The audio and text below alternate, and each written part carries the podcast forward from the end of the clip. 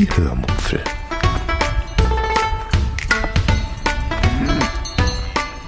Aus dem Tagebuch einer Allgäuerin.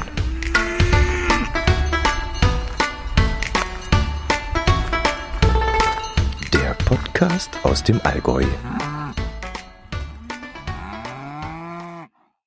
Hallo und herzlich willkommen zur 313. Episode der Hörmupfel.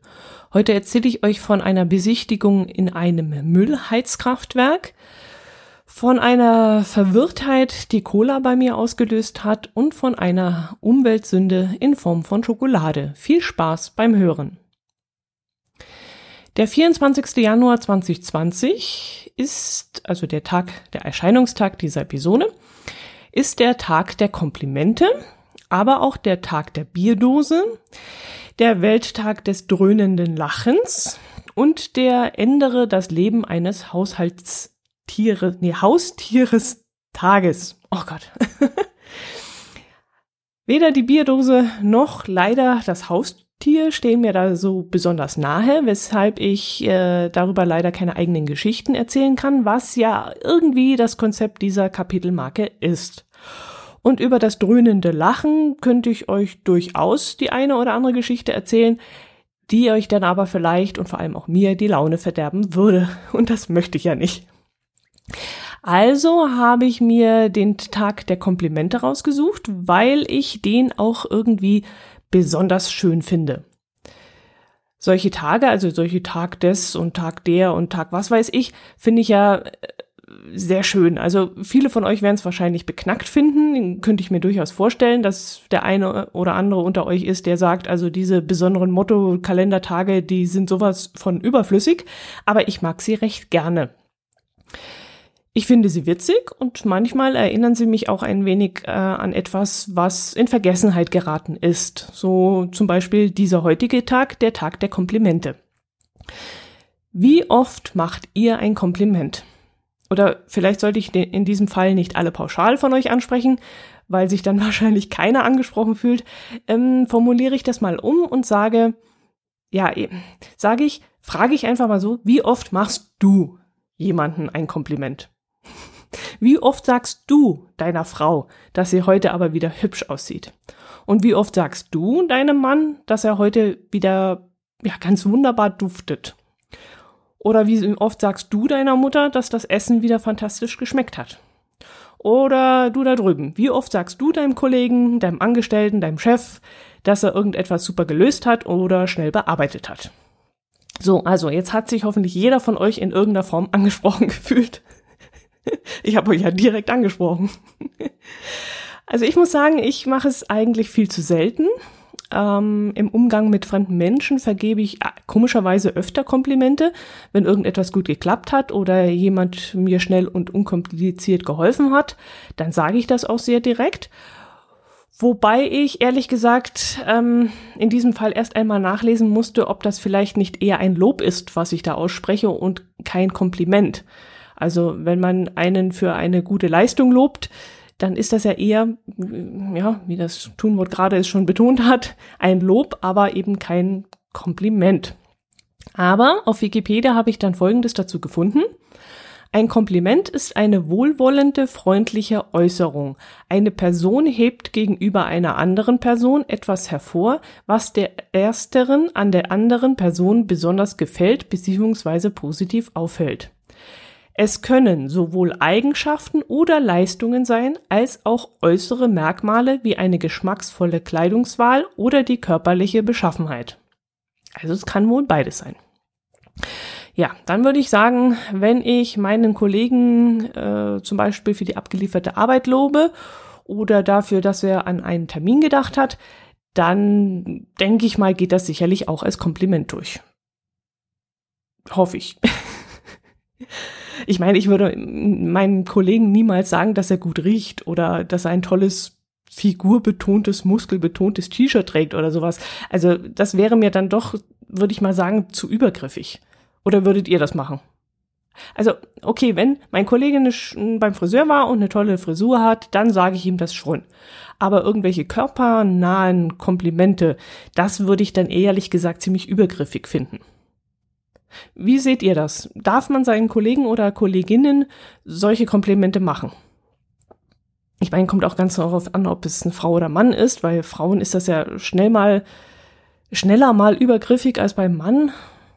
Oder hat sich das inzwischen auch schon geändert?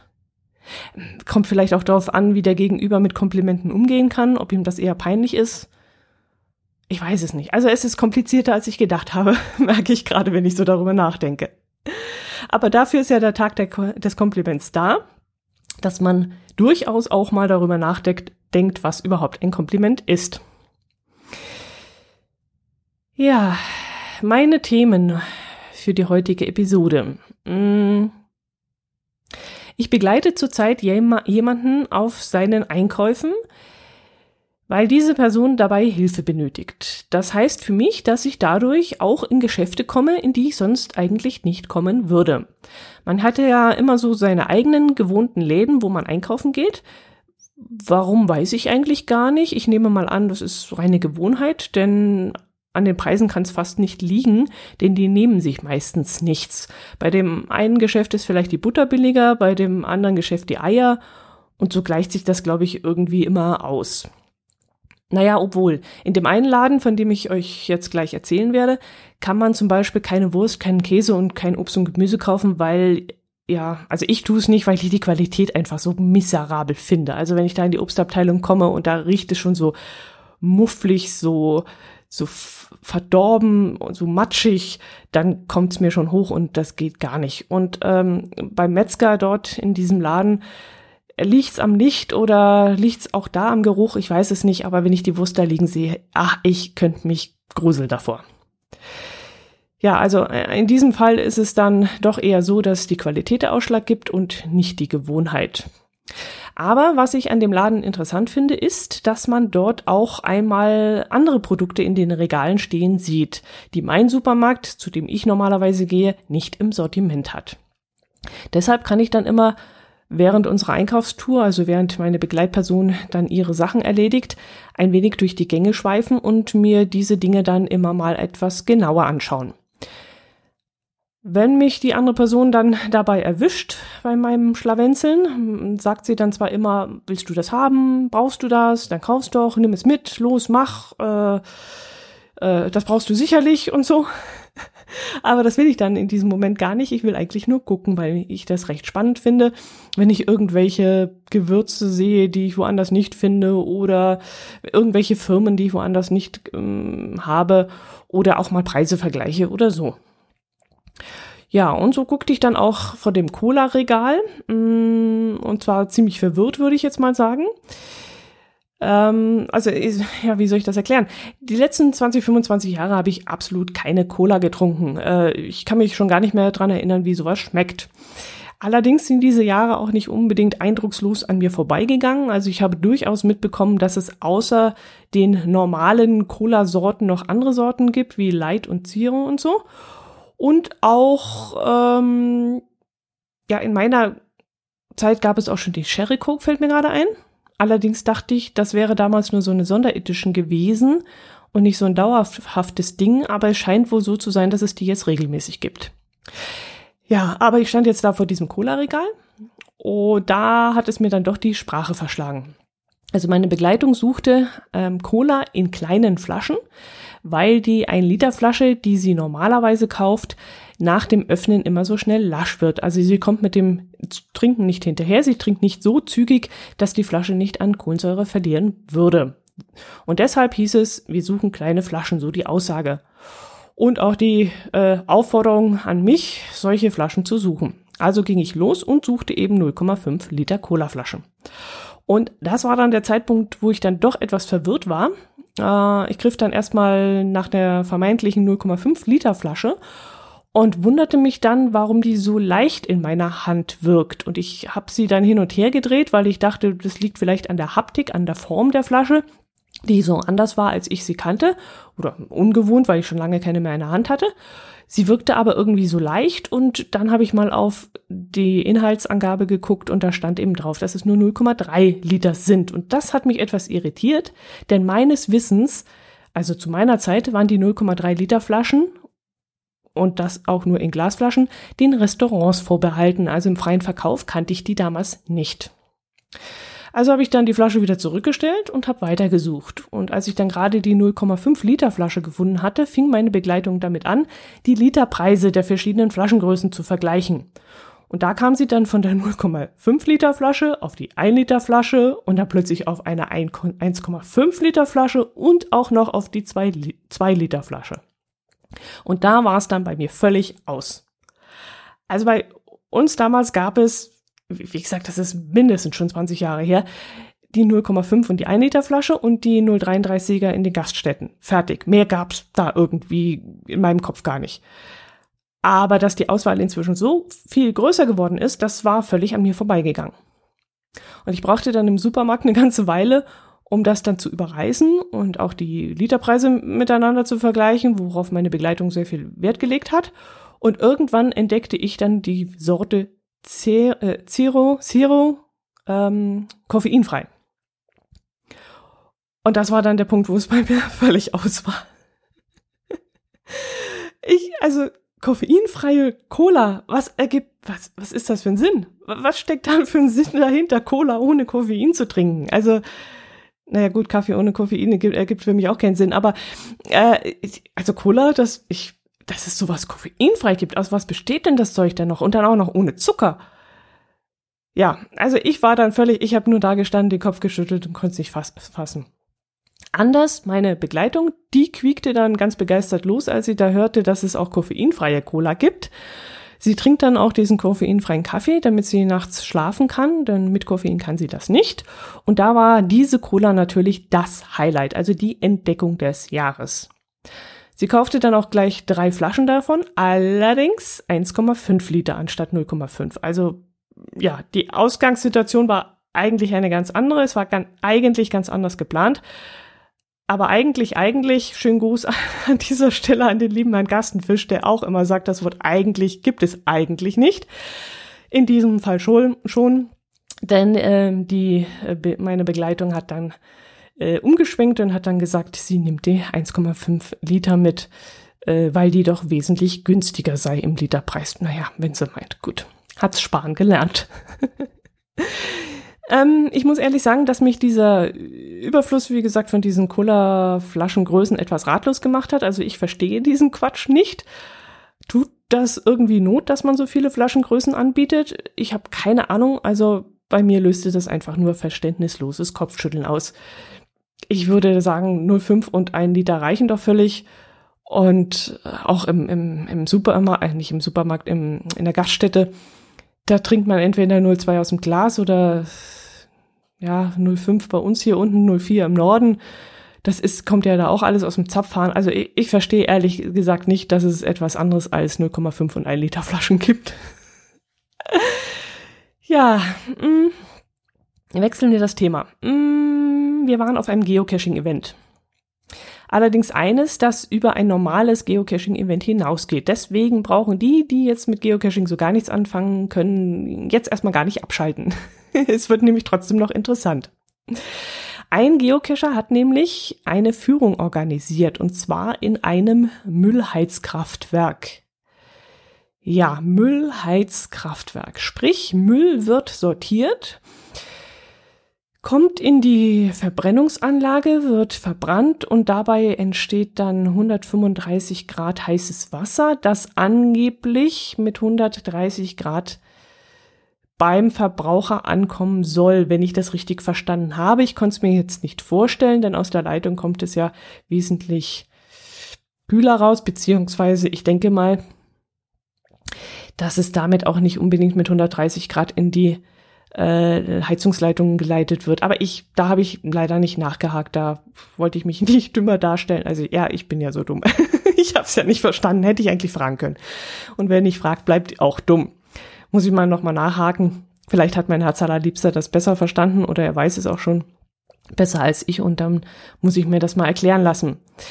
Ähm, die Verbraucher, von denen da die Rede ist, die sind hauptsächlich Großabnehmer, wie zum Beispiel Krankenhäuser, mh, mm, Einkaufszentren bei uns hier in der Gegend und halt ähnliche Einrichtungen äh, rund um das Kraftwerk herum. In diesem Fall, glaube ich, war es hauptsächlich die Stadt Kempten. Ins Kemptner Umland, glaube ich, äh, mitbekommen zu haben, geht das nicht mehr. Aber da, das ist, glaube ich, auch gar nicht so wichtig. Ja, unsere Gruppe bestand dann aus ungefähr 25 Personen und wir bekamen dann am Anfang erst einmal einen circa 20-minütigen Imagefilm zu sehen. Der war zwar sehr interessant, aber der hat auch ja sehr viel mit Zahlen rumgeschmissen. Und von den Zahlen ist bei mir leider nicht allzu viel übrig geblieben. Das Einzige, was ich mir seltsamerweise gemerkt habe, war, dass im Allgäu vor circa 15 Jahren, denn so alt war der Film, 300.000 Menschen im Jahr mit Energie versorgt werden mussten und zusätzlich noch einmal 12 Millionen Urlauber. Und da war ich echt baff. Mit so vielen Urlaubern im Verhältnis zu den Einwohnern hatte ich ehrlich gesagt gar nicht gerechnet. Das war für mich schon eine sehr beeindruckende Zahl. Inzwischen sollen es 14 Millionen Urlauber sein. Also, sag ja, der Film war 15 Jahre alt. Äh, wie viele Haushalte allerdings äh, mit, äh, also wie viele Menschen im Allgäu mit Energie versorgt werden müssen inzwischen, das wird ja auch gestiegen sein, das hat er nicht gesagt. Ja, und womit ich auch nicht gerechnet hatte, war, mit welcher Überzeugung der Führer, also der Besucherführer, uns sagte, dass der Müll immer mehr wird und auch weiterhin zunehmen wird und das trotz der ganzen Umweltdiskussion. Und er rechnet auch nicht damit, absolut nicht damit, dass es weniger werden wird. Ich habe dann auch wieder leider verpasst, danach zu fragen, wie er auf diese Aussage kommt. Das hätte mich wirklich sehr interessiert. Schließlich werden wir doch eigentlich immer sensibler und äh, ja immer mehr sensibilisiert von den ganzen Umweltorganisationen und gefühlt wollen wir doch eigentlich nicht mehr so viel Plastik und so viel Müll produzieren. Und deshalb würde ich würde es mich echt interessieren, ähm, wo es da eigentlich hakt. Wenn, ja, wenn wir immer mehr darauf achten, ist es dann die Industrie, die immer mehr Müll verursacht? Oder liegt es an der Zunahme der Bevölkerung? Wir werden ja auch immer mehr. Oder ja, vielleicht doch an uns. Uns reden wir eigentlich nur vielleicht über darüber, dass wir weniger verbrauchen wollen und tun es aber trotzdem nicht. Ich, ich weiß es nicht. Jedenfalls war er felsenfest davon überzeugt, dass der Müllberg immer weiter wächst und es nicht abzusehen ist, dass es weniger wird. Dieser Besucherführer erzählte uns dann auch, dass deutlich zu spüren ist, wenn wieder einmal ein sportliches Großereignis ansteht, weil dann viele Fernseher weggeworfen werden, Funktion funktionstüchtige Fernseher. Also wenn zum Beispiel Olympia ansteht oder die Fußballweltmeisterschaft ansteht, dann wollen die Menschen größere TV-Geräte haben mit besserer Auflösung und so und dann wird das alte Gerät kurzerhand einfach weggeworfen. Und in seinen Augen seien die Fernsehgeräte deswegen eigentlich viel, viel zu billig, meinte er. Und deshalb findet er auch die Projekte gut, wo alte Geräte, alte Möbel und Haushaltsutensilien und so in so eine Art Second-Hand-Laden abgegeben werden und wo sich dann Menschen, denen es eben nichts ausmacht, gebrauchte Gegenstände zu nutzen, das Zeug dann abholen können. Und er appellierte dann an uns, mal darüber nachzudenken, ob das wirklich Not tut, ständig den größten, den besten und den höchst aufgelöstesten Fernseher zu Hause stehen haben zu wollen. Nach dem Film liefen wir ja dann zur Verbrennungsanlage. Mm, erst einmal schauten wir uns da kurz äh, die Anlieferungszone von außen an, die wir dann aber später noch besser in den, ja, in den Fokus äh, kriegen sollten. Danach mussten wir dann erstmal Bauhelme aufsetzen und wurden dann in die Anlage hineingeführt, wo wir als eine der ersten Stationen am Brennofen vorbeikamen, in dem zu diesem Zeitpunkt gerade 1047 Grad herrschten und dort der Müll verbrannt wurde. Wir konnten dann durch ein paar Guckfenster ins Innere dieses Ofens schauen und dort dann die 10 Meter hohen Flammen sehen. Und das war schon irgendwie gruselig, muss ich sagen. Ich weiß zwar ehrlich gesagt nicht, was mich da so angegriffen hat, so berührt hat. Es, ja, die Hitze kann es fast nicht sein, denn die spürten wir dort drin kaum. Also es waren, ja, es war schon warm in dem Raum, aber es war nicht so, dass man das Gefühl hatte, man würde da glühen oder das Gesicht würde glühen, wenn man da durch dieses Fenster schaut oder so. Also es war ganz normal, würde ich jetzt mal sagen, ein überheizter Raum etwas. Aber vielleicht war es einfach nur dieser Blick durch diese kleine Luke, durch die Verrußte in diesen Ofen hinein. Ich weiß es nicht, aber ich fand das schon ein bisschen gruselig. Danach wurde es dann für mich allerdings relativ langweilig, weil wir dann an verschiedenen Kläranlagen äh, vorbeikamen, allerdings nur von außen und da war dann nicht mehr zu sehen als so riesige Gefäße, so, ja, manche waren zylinderförmig, mal rechteckig und die waren halt riesig, die waren haushoch über mehrere Stockwerke und die hat man eben in diesen riesigen Hallen nur von außen gesehen. Es gingen ganz viele Leitungen zu diesen äh, Gefäßen und dort wieder weg und in diesen Gefäßen passierte halt irgendetwas. Irgendetwas, was mich, ich mir eben nicht vorstellen konnte.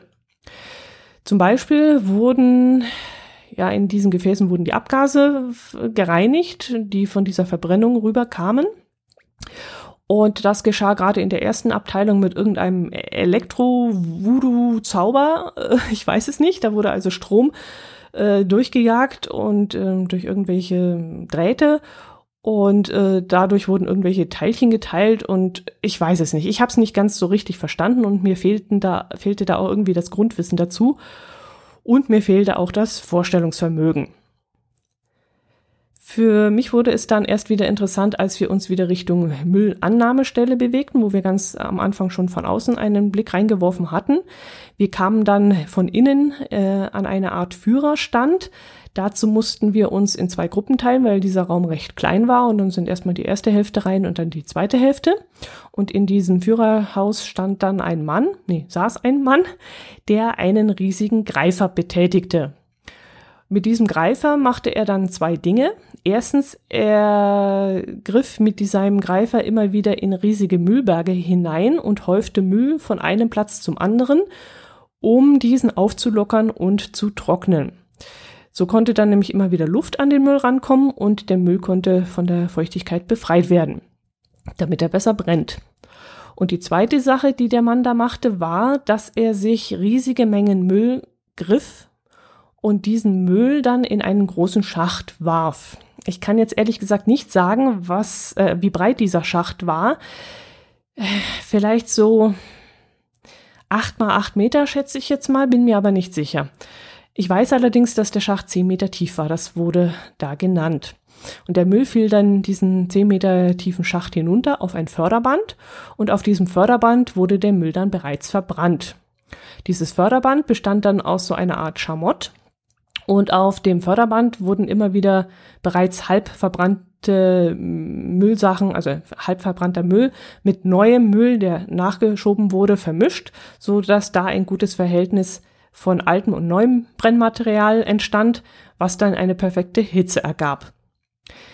Dem Ganzen wurde dann natürlich auch noch durch riesige Schornsteine, ja, Schornsteine geht ja raus, durch riesige Rohre, ah, da kann ich bestimmt aufrecht drin stehen, würde ich jetzt mal sagen, wurde Sauerstoff hinzugegeben und dadurch reguliert, so dass dann auch die Hitze reguliert werden konnte und man dann beeinflussen konnte, wie heiß es da in diesem Ofen ist.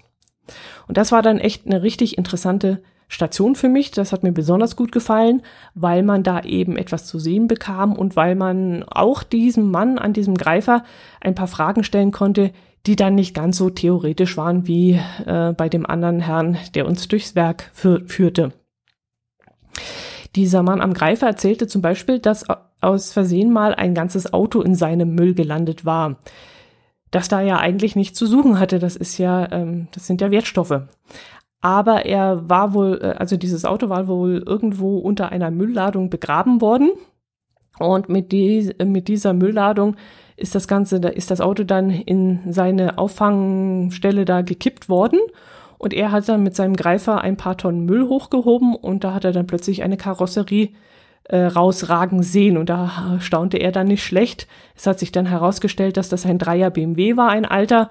Und ja, der musste natürlich wieder aussortiert werden, weil da logischerweise Wertstoffe dran sind, die wiederverwertet werden können und auch nicht verbrennt werden, verbrannt werden sollen.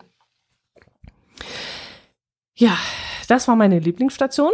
Äh, man sah da, wie gesagt, in dieses riesige Innere dieses Gebäudes. Und das war vielleicht so groß wie vielleicht 15, ein 15-stöckiges Haus.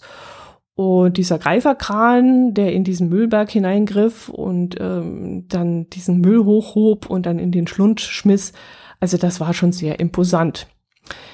Ich selbst habe meine Gedanken ehrlich gesagt dazu noch gar nicht richtig sortiert. Also diese Müllmengen, die man da zu sehen bekam, die waren so unermesslich groß und auch so, so weit weg von mir. Ich konnte das ehrlich gesagt gar nicht alles hochrechnen. Also wenn ich bedenke, dass wir, ein Zwei-Personen-Haushalt, alle zwei Wochen keine 40 Liter Müll erzeugen, also unsere 40 Liter Mülltonne ist, äh, also na, die ist nicht, vielleicht zwischen halb und dreiviertel voll, alle zwei Wochen.